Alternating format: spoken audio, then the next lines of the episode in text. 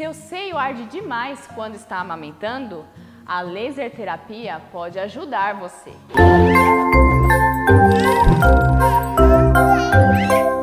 Olá, eu sou a Aline Fernandes, enfermeira obstetra, fundadora da Home Baby Assessoria. E o assunto de hoje é candidíase mamária.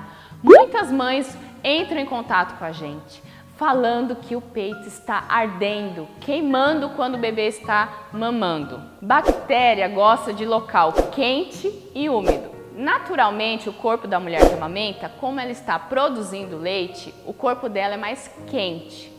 Úmido pode ser pelo uso de concha, então ela ficou o dia inteiro usando a concha, o leite vai vazando, a mãe anda, mela bico, mela bico. Então o raciocínio é como se você ficasse o dia inteiro dentro de uma piscina. Você sai com os dedos enrugados.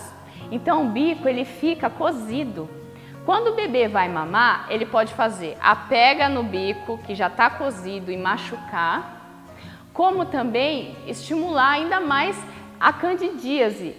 A mãe sente a mama arder, coçar e muito importante, a boquinha do bebê pode apresentar algumas placas. A linguinha fica bem branca, que não é branquinha de leite, fica uma nata colada na língua do bebê e a laser terapia ajuda demais porque tem ação analgésica, anti-inflamatória e acelera a cicatrização.